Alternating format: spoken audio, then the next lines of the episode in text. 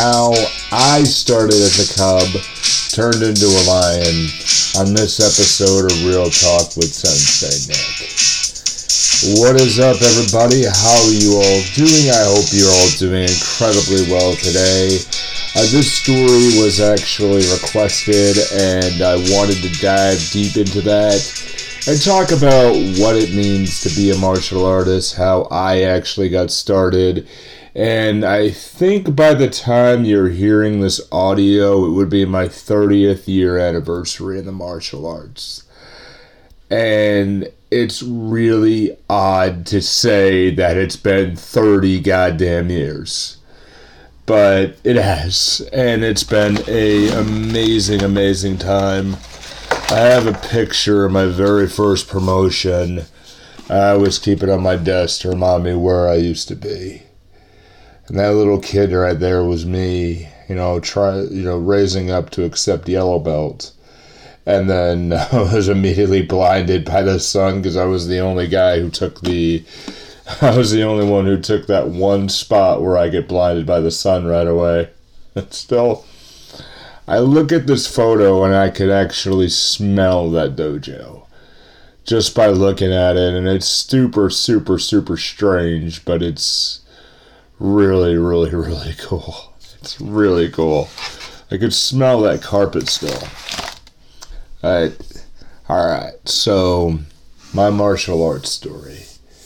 thirty years ago, March of nineteen ninety-one, I was a young kid, and my parents were looking for something for me to do. I was a... I was a sick kid. I had scoliosis issues, cerebral palsy problems, yada, yada, yada, and all this hunk of junk stuff that I had going on. And um, I I remember, I remember participating in my very first T-ball game. And, you know, for those of you who might be listening who don't know what T-ball is, you've got to... Um, imagine baseball and all its challenges and athleticism. Take that all away and put the ball on a stick. And just leave it at that. Like, it, that was it. It's... I remember getting up to the plate, looking at it, and I looked... I was six years old, I lined up my bat, and I looked at the ball, I looked at the coach, looked at the ball again, I looked at the umpire, and I said, "Where's the challenge?" I swung three times just to get out, and I, I told my dad, I said, "I don't want to do this." I walked away, and we were going for um, uh, for some iced tea at a convenience store.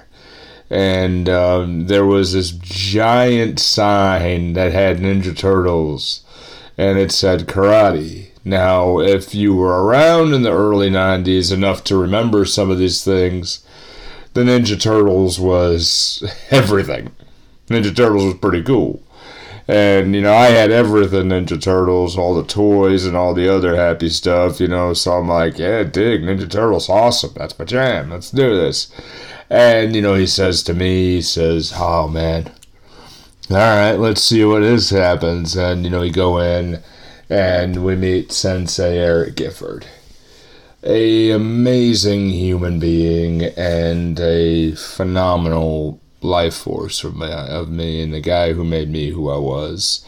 He uh, says, "All right," says, "have your boy come by, watch a class." And I remember I said, "Oh, man, no shoes, nothing or anything. I don't know what we can do, right?" And he tells me, he says, "I want you to soak it in and let's see what happens." So I watch, and I'm just totally blown away by the fact that you can earn belts, you can improve, almost the military-like precision at that time. And, and my grandfather and I would talk a lot about World War Two, so immediately I'm like, military stuff? Cool. And, you know, we started, over the years, I started watching things like Karate Kid, and I fell, y'all know me, you know, I fell in love with that movie. And all the others, and the Ninja Turtles, and all these other things that came about, and I'm like, oh man, this is so cool. Now, I was a sickly kid. I was a very, very, very tired child. I had the cerebral palsy. My arm was way up past my shoulder. Made my right arm look like a chicken wing. And I had chronic sinus infections. My nasal passages didn't fully develop until I was in my teens or somewhere around there. I had chronic sinus infections. Every three months, I spent a day out of school just being sick as a dog. I had asthma, and my right my my right hip was an inch above my left hip. And, you know, I'm like, how's he going to do this karate thing? How's he going to do this? Now, here's the deal. I worked my damn butt off to get to where I was. I am the only person at this that I know of. There might have been more by the time I got it. I got my black belt about almost nineteen years ago now. And, you know, when I had my earned my black belt, I was the only person with a disability to earn the damn belt, to earn it. And I told myself that when I got to, like, green or when I somewhere where I was kind of making headway in this, I'm going to make, I'm going to put a black belt around my waist. I'm going to do this. I'm going to get there. I'm going to make myself be black belt. Now, at the time, what happened was if anybody had a disability, um, there were some kids that, you know, had, and anxiety wasn't really a thing, but um, kids that had Down syndrome, kids that had a lot of other problems, Um, various forms and issues that may have happened. Um, even somebody, I think, who was missing an arm. And, um, you know, ironically, we didn't like each other. That was pretty interesting.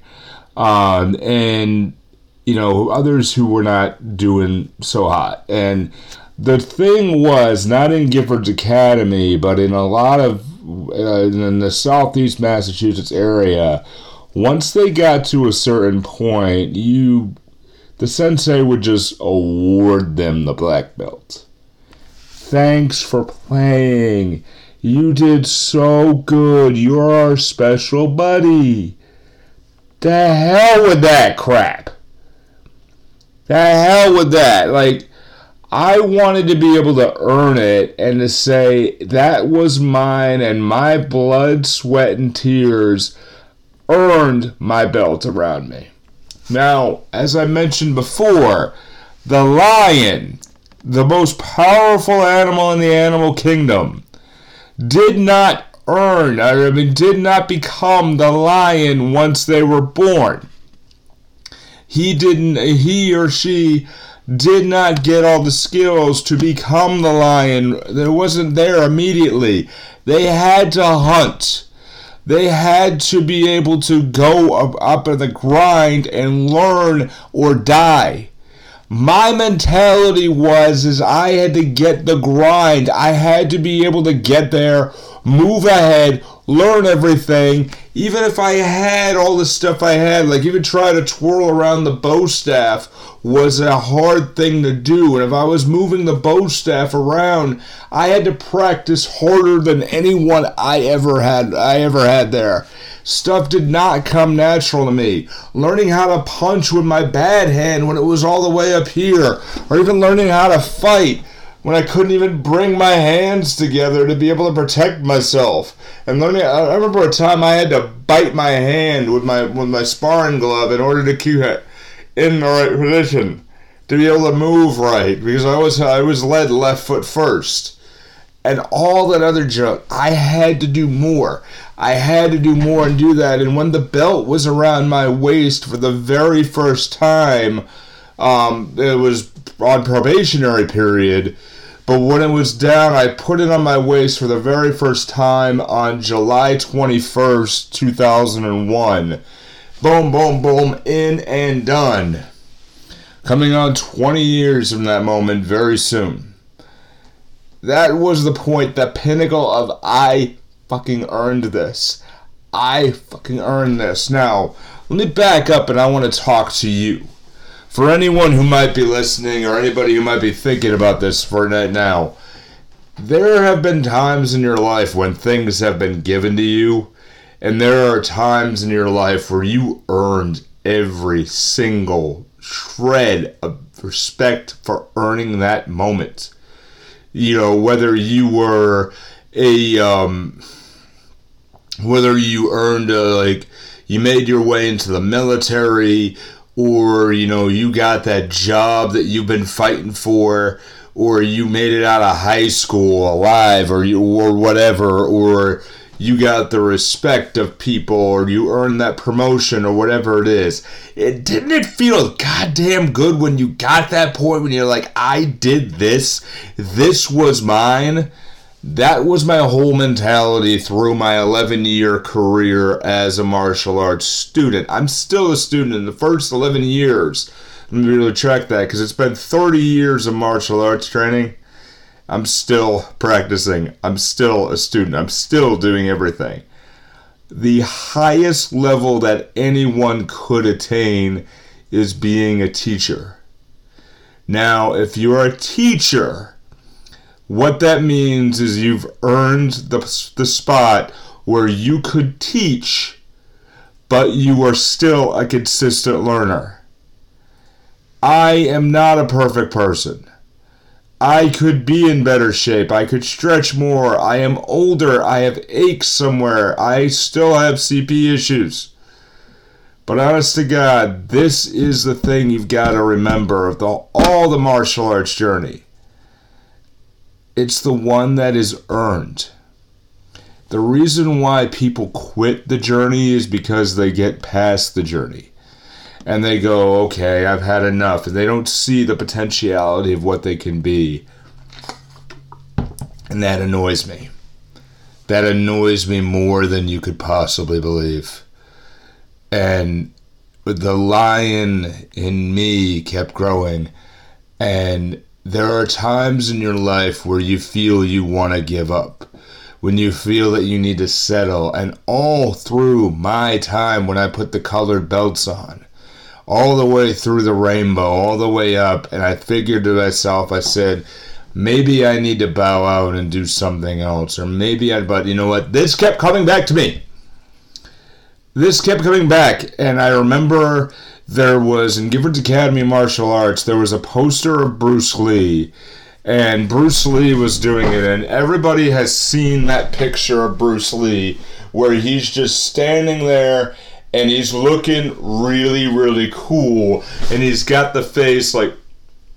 And he's like, he's got that and he looks awesome. Y'all know what I'm talking about. You know, and if you don't know specific, just Google Bruce Lee, look at a cool picture. The dude's awesome. And I said, that's going to be me. I'm going to be the one to do that. Out of one hundred thousand people who begin the martial arts journey, only two make black belts. You got to think about how that is. Only two make it. Only two see it to the end of the journey. And every moment I had a self-doubt and saying, maybe this is not me.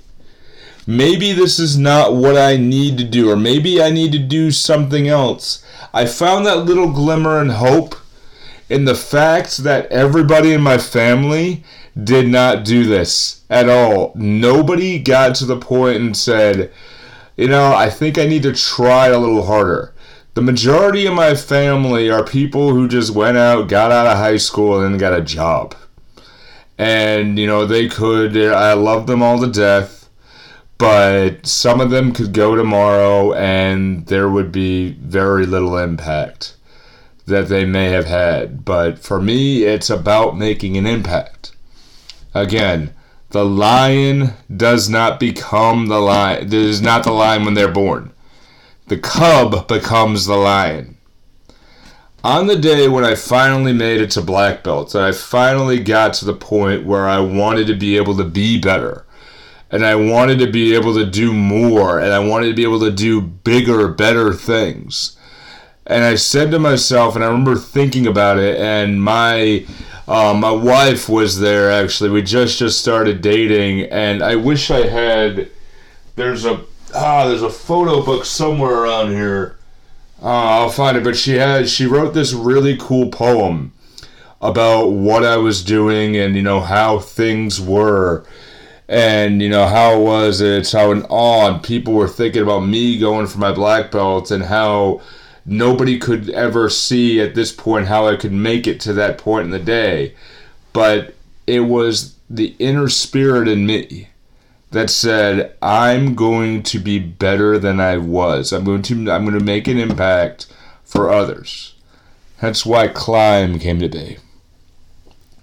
I always want to challenge yourself to do the hard things. And there was a time when I was um, in my mid-twenties. I lost my martial arts school due to litigation. I had a student who injured himself and he sued. He admitted in the court that he lied about being injured and it wasn't as bad as he portrayed it to me because he was told by his mother that they needed money. Not a good thing you want to mention, by the way. um, certainly did not obtain the honesty that I taught him. But again, maybe he did, because he he told the absolute truth and everything got thrown out. I lost my ability to teach for a while. Tables martial arts actually came back very recently, not only on the fact that I had a few students who were very interested in learning again. Also, yes, Cobra Kai is on Netflix, and that show is bloody awesome. If you haven't seen it, check it out. But I remembered something when recently, it's about me doing hard things. And what you need to do is you need to do hard things in your life that will elevate you. Hard things that will benefit others and hard things that will make you say to yourself, I've been damn proud of me. And make others be better and others be stronger. That's where I've learned and why I put the black belt around my waist. And I know, yes, belt, you know, you know, belts are for keeping your pants up, and you know they have stronger ones at JCPenney. But it's a if you got that joke, you can put the LOL down in the comments. Um, but it's a a reason of why we want to push to do things because not only again the cub becomes a lion. But what we need to do is constantly improve and constantly keep getting better and better and better. And if we don't, or we're not consistent towards the goal of being at the top, whatever you're doing in your life, you need to be sure that you are the best that you possibly can be amongst your crew. And if you are the best you possibly can be amongst your crew, whatever it is you're doing, whether you're a life coach, whether you're whether you're a um, uh, whether you're a podcaster, whether you work at a call center, or whether you're a mom or whatever it is you possibly do, what you need to do is you need to be you need to look at yourself and say, you know what? I'm gonna be the best person that I can be. I'm gonna be the best person, and I'm gonna see this all the way through. And if I can't see this all the way through, there better be a damn good excuse as to why you didn't earn that high-level mountain. And if you didn't earn that high-level mountain, then you need to face yourself internally and say, yeah, it was a bad thing. But I got to the top of the mountain, and it is damn good. I, I got to where I need to be. I got to where I need to be because I always, always saw that I was the lion inside. I always, always saw that I could do amazing things. And you know, you know in your heart of hearts that you are the best person in your circle. You know in your heart of hearts that you can do amazing things. And those little things that are holding you back, they can help, you know, that's okay. You have fear, but you can also do great things, okay? Let's keep it going. So that about does it for Real Talk with Sensei Nick. That is a brief into it of my martial arts story. If you have more questions on it or if you have more thoughts, please go ahead and reach out. Please go ahead and tell me what more you want to know.